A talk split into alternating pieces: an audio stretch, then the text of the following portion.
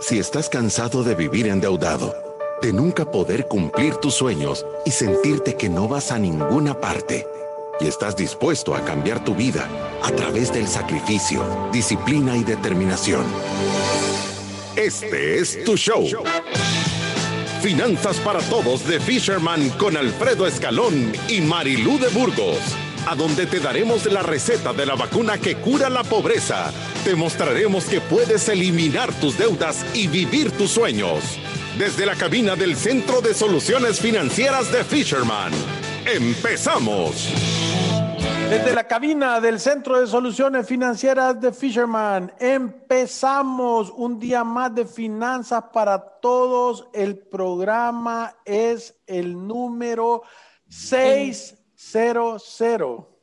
De verdad. Programa 600. Programa 600. Wow, ahora, ahora es día de celebración. Yo pensé que era 599, pero ya es 600. 600, creo yo, según lo que tengo escrito yo por el Departamento de Investigación eh, y Análisis Financiero, Power BI, empoderado por todo el análisis que existe en el mundo.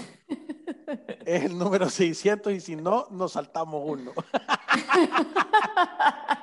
bueno, programa número 600. Gracias a todas las personas que nos están escuchando. Recuérdense que está en el programa de Finanzas para Todos y le queremos pedir con Alfredo un gran favor. Por favor, comparta el contenido y síganos a través de las redes sociales. Recuérdense que estamos pendientes para lanzar este giveaway que lo vamos a hacer este mes para ayudarle a una persona para que salga de su deuda más pequeña. Así que de verdad creo que va a ser una gran ayuda para alguien que está obviamente haciendo el método Fisherman de los siete pasos, que conoce de lo que estamos hablando, porque va a tener que mandar su testimonio y por qué necesita de verdad ese empujoncito que en Fisherman estamos dispuestos a dar. Y otro mensaje importante es que AFP Confía, que es nuestro partner y siempre nos ha ayudado a este programa de Finanzas para Todos, va a tener un webinar que es totalmente gratuito. Ya no es que tiene que ser afiliado de Confía, sino que tiene que inscribirse. Se llama Libertad Financiera. Es nuestro evento del año. Es el que yo les digo que lo tiene que escuchar, aunque sea una vez en su vida, si no es que varias veces, porque de verdad motiva. Y es este jueves 18 de marzo, Alfredo, a las 10 de la mañana. Sí, y de verdad que estamos contentos porque confía, tenemos ya una historia de estar educando a las personas. Y, y estábamos hablando ahora, estábamos haciendo un script de un masterclass que estamos grabando y parte de lo, de lo más importante que podíamos resaltar era el tema de la educación financiera. Nosotros como Fisherman nos sentimos que estamos haciendo nuestra parte. Todos los días pasamos 40 minutos aquí. La club hace su parte, Confía hace su parte. Em, la gente que nos apoya como Smart, como SGB, eh, gente que nos ha apoyado como... Resuelve. Eh, resuelve, eh, Mi Salud, eh, hay un montón de, empresas que por un momento u otro han creído en el tema de la educación y han aportado su grano de arena y han hecho posible que estemos aquí transmitiendo estos 600 programas de los cuales nos sentimos muy, pero muy de verdad orgullosos, más que todo porque todos los días la, República de la Libertad Financiera eh, eh, sale, sale, sale y crece más 34.022, crecimos otros 44 ciudadanos, los hemos aceptado en, nuestro, en, nuestro, en nuestra república. Su nombre está escrito en el libro de la vida de libertad financiera. Y un millón ciento mil programas reproducidos en podcast y live streams. O sea, siete mil, siete mil personas escucharon de ayer para ahora. Es que de verdad hay una, es una pequeña universidad, ¿verdad? Con 7 mil estudiantes.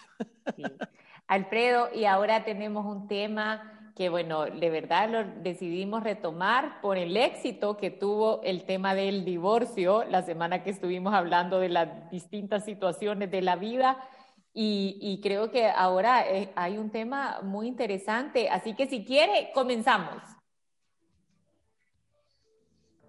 Bienvenidos a Finanzas para Todos Hoy es martes de no te cases ni te embarques. Sabemos que no hay que ir a Harvard o alguna universidad de prestigio para saber que los problemas en el matrimonio algún día llegarán. Y si es un problema financiero, las cosas se ponen más difíciles. En Finanzas para Todos no somos psicólogos, pero sí te damos los mejores consejos financieros para que salgas adelante. Pon atención al tema de hoy. ¿Peleas con tu pareja por el dinero? Y nuestros psicólogos, perdón, perdón, nuestros expertos financieros están listos. Saludamos a Marilú de Burgos y Alfredo Escalón. Sí, y la, la, semana pasada estuvimos hablando, yo me encontré un dicho por ahí que decía, conoces a tu pareja en el divorcio, conoces a tus hermanos en la herencia, conoces a tus hijos en la vejez y a tus amigos en las dificultades. Y esos fueron los cuatro temas que tocamos y, y esa semana de verdad fue un récord en la audiencia, el número de comentarios y lo que se disparó.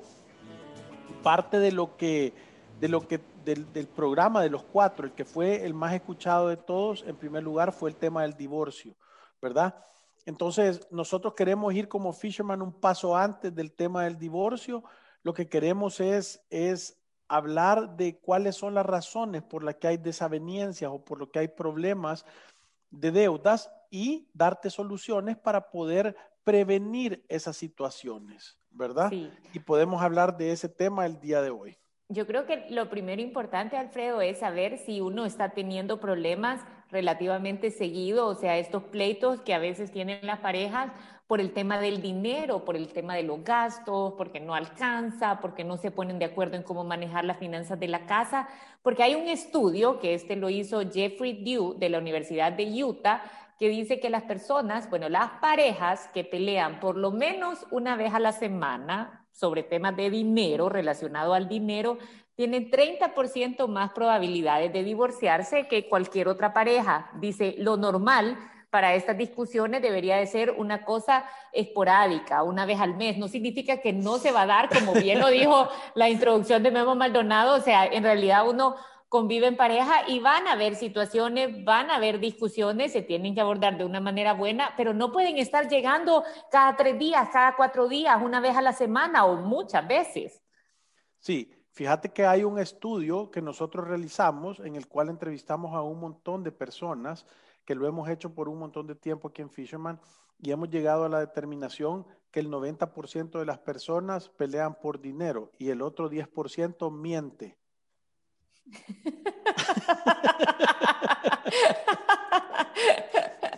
Es cierto, pero, o sea, yo creo que esta es como la primera señal de... estudio, está todo el mundo. es el estudio del sentido común avanzado. Em, pero yo, eso, yo creo que esta es como la primera alerta, Alfredo, que, que pueden tener quizás las, las personas que, ya tienen una vida en pareja y, que están preocupados por este tema del dinero, esta debería de ser una alerta. Si uno quiere tener una buena relación y de verdad quiere tener una vida tranquila y hacer que su matrimonio, la vida con su pareja funcione, tiene que de verdad estar atento a estas alertas, porque eh, entiende que son un estudio, o sea, si tú estás peleando por lo menos una vez a la semana por temas relacionados al dinero, en realidad tu matrimonio tiene 30% más de probabilidades que el de la mayoría de las personas de fracasar. Sí, y, y otra cosa que es importante es saber que las deudas son la causa son la causa número dos de divorcios en las familias a nivel mundial. O sea, la causa número dos eh, eh, de, por qué las personas terminan teniendo problemas, se separan y hay todos esos pleitos, es por el tema de deudas, no solo es de dinero. Aunque el dinero no solo es el valor económico, porque también hay valores emocionales y tiene un valor social. Y estos aspectos están relacionados a, que el dinero te da poder, te da control, te da reconocimiento o desarrollo personal. Entonces, parte de los problemas es que si todas esas cosas no se han identificado y no se sabe cuáles son las expectativas reales y se sabe la historia de educación financiera que tu pareja tiene, o sea, de verdad esto va a traer un montón de problemas. O sea, que no solo es el tema de las deudas, sino los temas emocionales y de valor social que te dan. Porque no me dejarás mentir, Marilu, que hemos visto personas que vienen aquí y que una persona aplasta a la otra eh, emocionalmente o, anímicamente por el hecho de que gana más que una persona o que una persona no trabaja y la otra persona sí. Sí, y, y todas esas cosas yo creo que a veces o sea, vale la pena salir allá afuera y reconocerlas como no normales, ¿me entiende? Yo creo que las personas que tienen una vida en pareja muchas veces tienen que aprender cuál es la dinámica normal que tiene que haber adentro de la pareja para reconocer los problemas que usted está diciendo, Alfredo, como el poder, el ego, ¿me entiende? Todas esas cosas al final, quierase o no, llegan a construir un montón de resentimiento en las parejas. Claro. Y, eso tarde o temprano va a salir a la luz. O sea, nosotros hemos visto aquí gente de verdad quebrarse en la oficina y sacar todas esas cosas que se han venido acumulando por años de maltrato, porque al final son dinámicas que adentro de una pareja no pueden ser normales.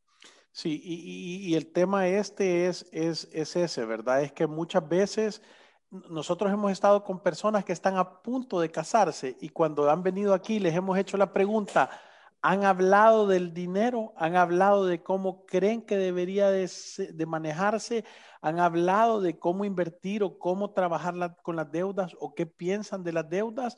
Entonces, em, eh, eh, no lo han hecho porque, porque dicen, es que puedo parecer interesado, es que puede creer que estoy ahí por el dinero, es que puede creer que, que a mí me importa más de la cosa. Y sí es un tema importante, es que no lo puedes negar. Es que el día que te tengan ahí, que vos estás comiendo en tu casa eh, eh, eh pollito eh, y lomitos y, y, cosas ricas en tu casa y estés comiendo solo frijoles en tu nuevo hogar, te vas a querer regresar. Sí. Mire, estas son seis cosas que, que, generalmente afectan a los matrimonios y que terminan poniendo una gran presión y eventualmente terminan en pleitos. Y eso es no estar de acuerdo en qué es tuyo, qué es mío y qué es nuestro. Esa es una de las principales. Y yo creo que esta de verdad pone un montón de presión o puede deshacer equipos en una pareja si no se saca esta discusión y de verdad se ponen en un acuerdo de cómo van a manejar el dinero del matrimonio y cuál es la situación financiera que cada uno que está ingresando a esta nueva vida lleva, ¿me entiende? O sea, ¿cómo venís tú? ¿Cómo vengo yo? ¿Qué va a ser tuyo? ¿Qué va a ser mío? ¿Y qué va a ser nuestro. Entiende que hay un punto de partida en donde decimos de aquí para adelante necesitamos construir para los dos. Yo creo que hay personas, y nosotros la hemos visto acá, que ya traen un patrimonio, hay personas que lo que traen son deudas y hay personas que lo que traen es nada, una linda sonrisa y el montón de ganas. ganas de trabajar. Esto no es ni bueno y no es ni malo, pero hay que discutirlo, hay que saber cuál es la situación financiera con la que se está llegando al matrimonio, hay que poner un punto de partida y hay que hacer equipo de ahí para adelante. O sea, ya no es tu situación financiera o la que tú tenés y la que yo tengo, es nuestra situación financiera, la que nosotros tenemos, la que existe en nuestro hogar. Si no se hace equipo, usted lo sabe, Alfredo, en realidad las posibilidades de tener éxito financiero son muchísimo más difíciles trabajando uno solo por, por su lado y no tener el apoyo de pareja. Sí, y, fíjate que esto es, es, importante porque de todos los tipos de deuda, la deuda de consumo, eh, eh, liderando con, la, con las deudas en tarjetas de créditos, es el mayor factor en predecir el porcentaje de divorcios causados por temas de financieros. ¿Por qué? Porque lo que pasa es que es una deuda tan a corto plazo y tan agresiva que se empieza a meter con tu calidad de vida. Por eso es que tenés esos problemas. Eso iba a decir yo. La segunda eh, eh, es, la deuda. O sea, todas las personas, generalmente cuando llegan al matrimonio, Muchos de nosotros ya teníamos una historia financiera, ya vienen quizás con ahorros, quizás con deudas, quizás ya en una situación financiera complicada o quizás hasta quebrados.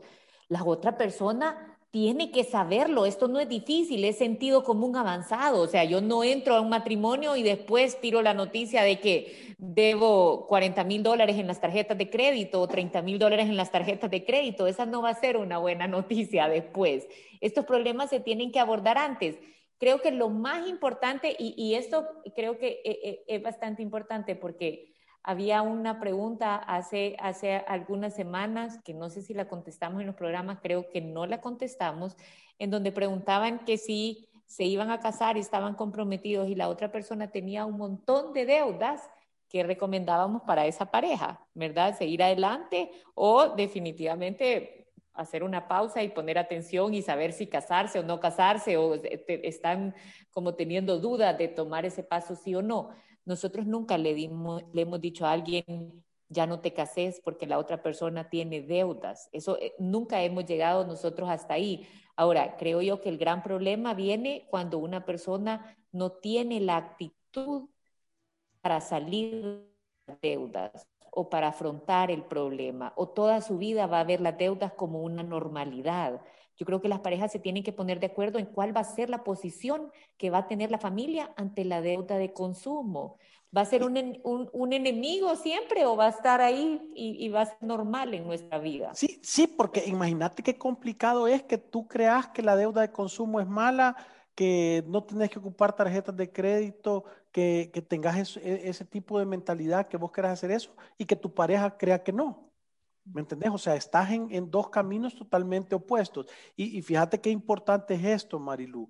Históricamente, el matrimonio ha sido una transacción económica y el amor llegaba después. ¿Verdad? O sea, la gente casaba personas eh, con, con, el mismo estatus social, había un arreglo para mejorar temas y el, y el, amor llegaba después. Ahora es completamente lo opuesto. Ahora te casas por amor y después construís algo. Pero solo ponete a pensar lo importante que era esa situación de unir familias desde el punto de vista económico. O sea, yo creo que no lo podés dejar de ver. Tenés que tener claridad y no es que te vas a casar solo con gente que sea igual o que tenga más o menos dinero, no es eso lo que estamos diciendo. Lo que estamos diciendo es que es un tema suficientemente importante para poderlo discutir y tener reglas sumamente claras antes de empezar con eso. Sí, o sea, es que yo, yo, yo lo veo desde este punto de vista. O sea, retrocediendo en el tiempo, porque yo ya di ese paso, tengo más de 10 años de estar casada, pero, o sea, viendo las personas que ahorita quizás sostienen un noviazgo, creo que esto es lo importante o lo que debería de llamar la atención. O sea, cada persona tiene obviamente una crianza en su casa, entiende, en su casa se ha manejado el dinero y estoy casi seguro que va a ser de una forma distinta en la que manejan el dinero en la casa de su pareja, ¿verdad? Pero hay discusiones que son importantes para de verdad construir unas buenas finanzas para tener paz y tranquilidad y para conseguir metas y sueños que las familias tienen. Creo que una de esas es no querer tener deuda de consumo. Imagínense qué problema no tratar esto y darse cuenta que la persona con la que se está casando está gastando despreocupadamente, no le importa tener saldos en las tarjetas de crédito, usted hace un gran esfuerzo por salir adelante mientras la otra persona todo el tiempo pasa haciendo un hoyo.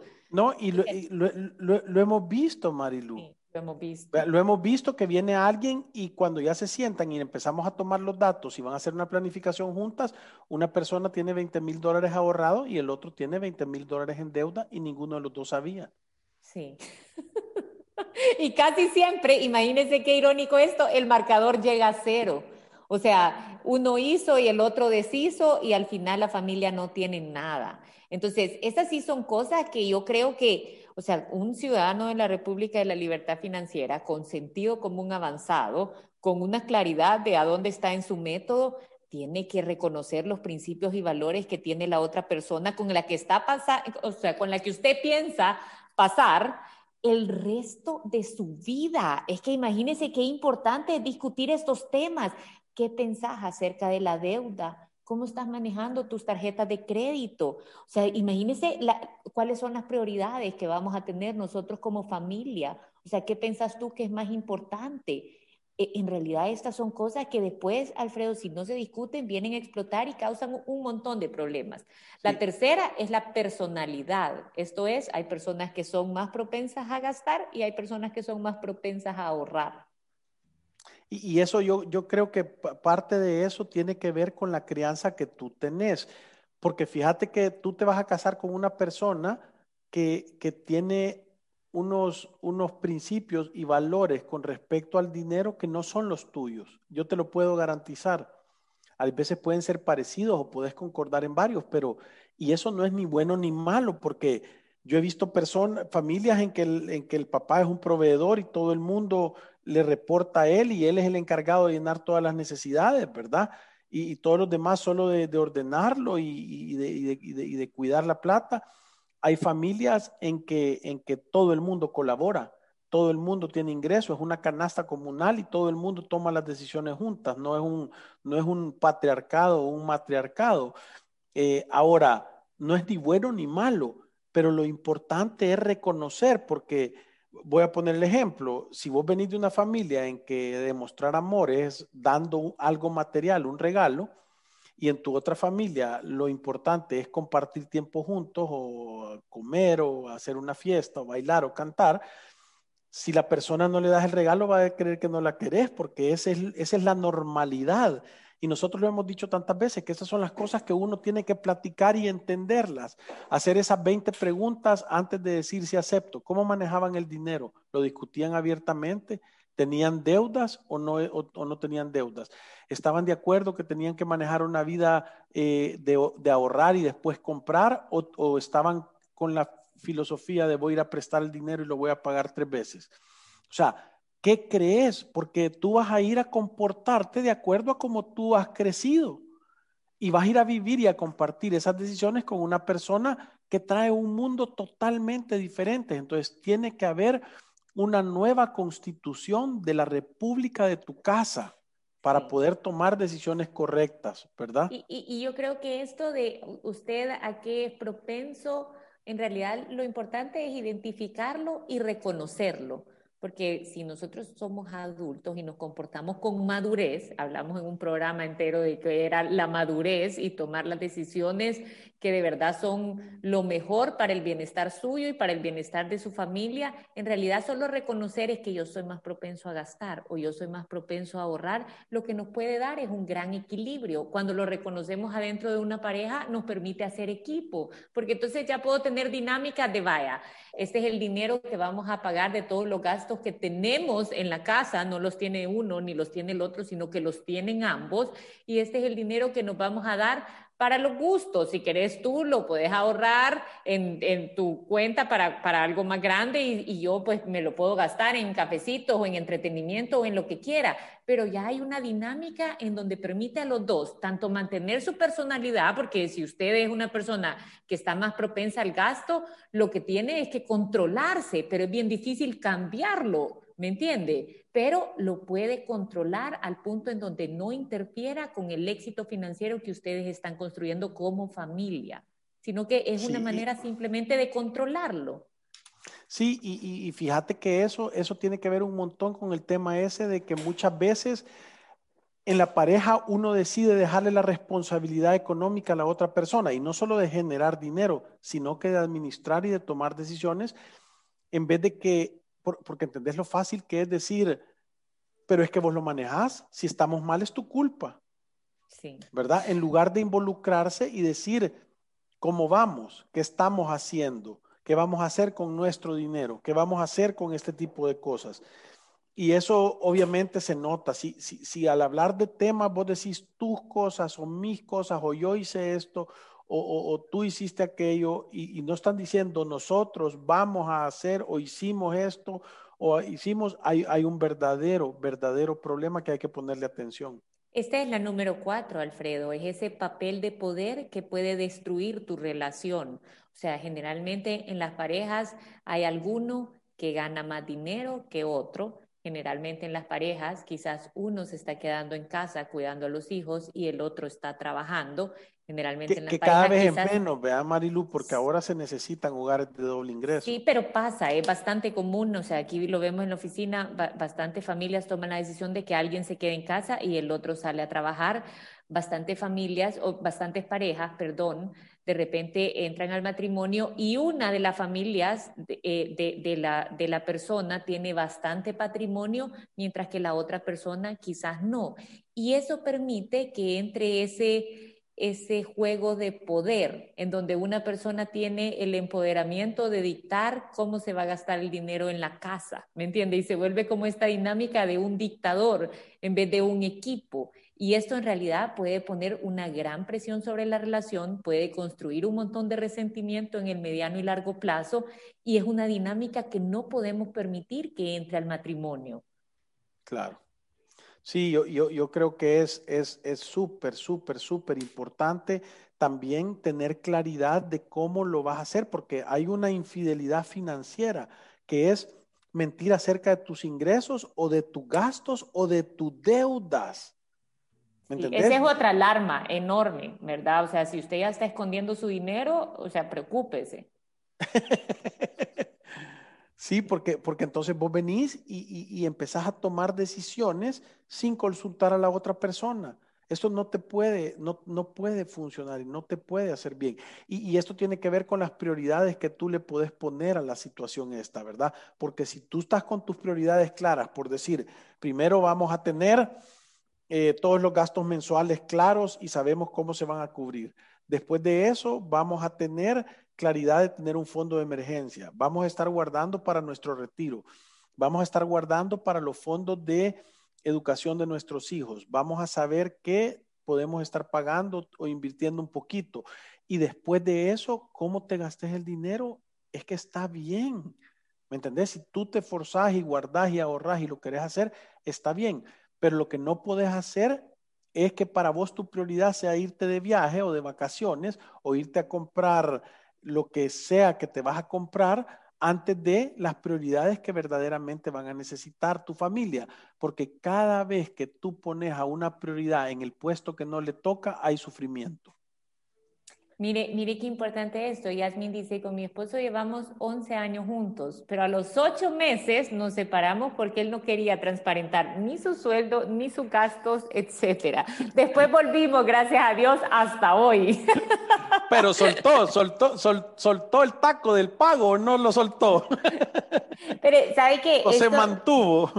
Y, de verdad, estos son problemas y son problemas en realidad comunes, Alfredo. Yo creo que si usted ha logrado identificar cualquiera de estas dinámicas en su matrimonio, ya sea un, rol de poder, que no se ponen eh, eh, de acuerdo porque uno es gastón y el otro es muy ahorrador, o muchas veces decimos hasta tacaño, si una persona tiene una diferente visión acerca de las deudas y las mira como normales o está dispuesto a aceptarlas adentro de su matrimonio y no está dispuesto a atacarlas porque para, para él no es importante. Estas son dinámicas que de verdad tienen que preocupar a la pareja porque entiende que son como esas alarmas o lo que usted estaba diciendo, la infidelidad financiera o lo que yo hago es mío y lo que tú haces es tuyo y en esta casa no se hace equipo. Esas son cosas que en realidad pueden dañar nuestra relación se lo estamos modelando a nuestros hijos, si es que tienen hijos, ellos van a aprender la misma dinámica que usted está jugando en su casa y la van a ir a repetir a la casa donde que ellos hagan. O sea que hay que tener un gran cuidado con eso. ¿Por qué? Porque como bien lo está diciendo Alfredo, en realidad en el matrimonio hay objetivos en común. Ustedes quieren vivir en paz y no quieren estarse tronando los dedos, mordiéndose las uñas por cómo van a hacer para pagar el siguiente mes. O sea, eso es más importante que comprarse zapatos, eso es más importante que irse a un viaje, eso es más importante que tener el mejor juego de sala o cualquiera de esas cosas que no son tan importantes como tener paz y tranquilidad financiera.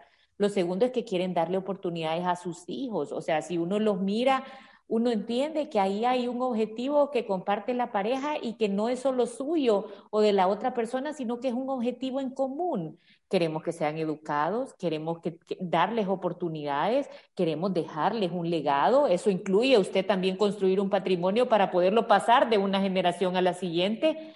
Y queremos tener un retiro espectacular. Yo no quiero andar con las pancartas peleando porque le suban a la pensión mínima. O sea, yo quiero que eso me llegue como una buena noticia, ¿me entiende? No quiero, no quiero andar peleando porque me suban 70 dólares porque de eso depende si compré súper este mes o si no.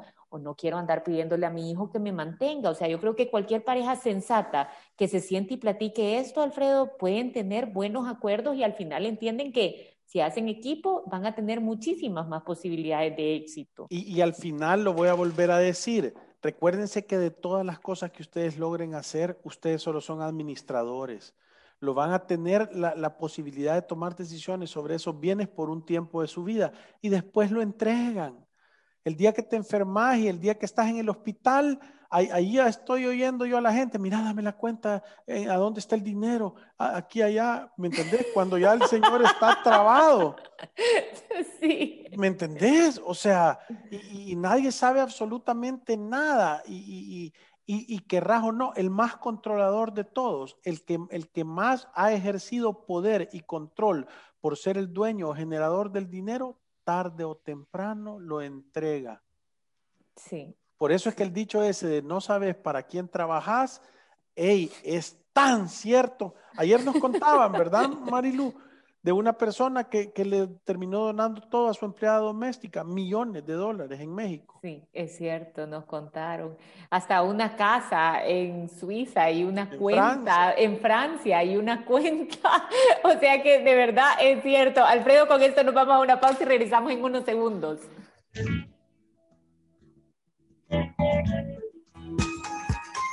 Visítanos en nuestras oficinas en calle Cuscatlán, número 19, Colonia Escalón.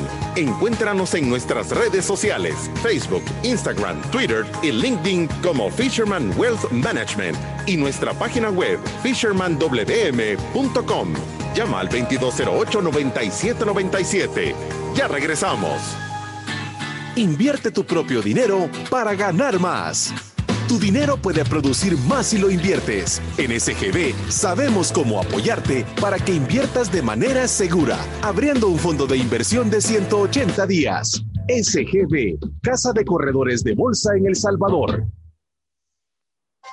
Tu estado de cuenta, fácil y rápido, con AFP Confía. Solicítalo a través de WhatsApp al 2267-7777 o por Facebook Messenger. AFP Confía, innovación que nos acerca. ¿Qué es Resuelve? Somos una empresa dedicada a solucionar de manera integral tus deudas en mora. En Resuelve te ayudamos a llegar a un acuerdo según tu capacidad real. Evaluamos tu situación creamos un plan acorde a tu caso. Te brindamos el seguimiento que necesitas y negociamos descuentos directamente con los bancos. Consulta más información ingresando a resuelve.com.sb pleca deudas o llámanos al 2208-9700. Resuelve. El alivio de resolver. Aprobado por Fisherman. Actualízate a la nueva forma de ahorro digital con Smart Buy Gente, donde cada centavo cuenta. Ve crecer tu dinero mes a mes con tasa fija de 3,5% anual. Tus ahorros siempre a la vista, sin restricciones. Realiza depósitos y retiros en el momento que prefieras vía UNI, transferencia de banco a banco. Di adiós a la forma tradicional de ahorro y maneja todo de forma digital con tu cuenta Smart. Solicítala totalmente en línea. Smart es un producto de Sociedad de Ahorro y Crédito Gente. Más que números, somos gente. Si te perdiste de nuestros programas anteriores o deseas volver a escucharlos, encuéntranos en iTunes o en Spotify como Finanzas para Todos. Continuamos. Nuestros expertos están listos para aclarar tus dudas, preguntas o comentarios. Fisherman responde. Y sí que hemos tocado un nervio como cuando es de comprar casa, porque sí que la Mara se ha descosido con los comentarios. Alfredo dice, buenas tardes, por favor me ayudan. Si tiene, si tiene disponible efectivo, ¿qué me sale mejor? ¿Abonar una parte al crédito, quizás un 20%, o mejor meterlo a un fondo de inversión? ¿Qué sería más rentable?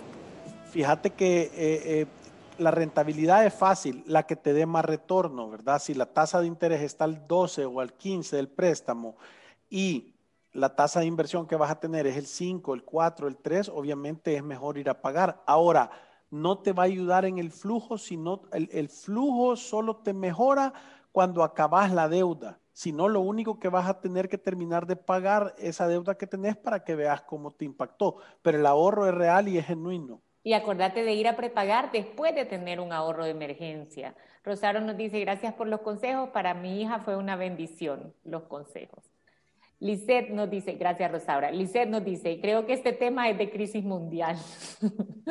y Yasmin dice, con mi esposa, ah, no, ese ya lo leí. David nos dice, la falta de dinero en la mayoría de los hogares genera conflictos. Es correcto, por, por, eso es tan importante tener una planificación y tener claridad y darte cuenta que es la consecuencia de los dos. Es que es que, es que cuando hay un pleito es, es, culpa de los dos en partes iguales. Cuando hay un, un, un, problema financiero es culpa de los dos en partes iguales, ¿verdad? No, no, te podés hacer cargo o no hacer cargo más de la cuenta o echarle la culpa a la otra persona por un tema que está metido adentro de tu casa. Que son José partes Rom iguales. José Roberto nos dice, excelente programación, saludos, gracias José Roberto. Brenda nos dice, un buen tema para los que aún no nos hemos casado, para tomar muy en cuenta todos estos consejos. Súper buen tema, de verdad que sí, vale la pena tocarlos antes. Sí, imagínese de verdad la gente que está escuchando este programa y que todavía no se ha casado, las discusiones que puede generar y en realidad cómo puede encontrar ese equipo ideal. O sea, es importante, de verdad.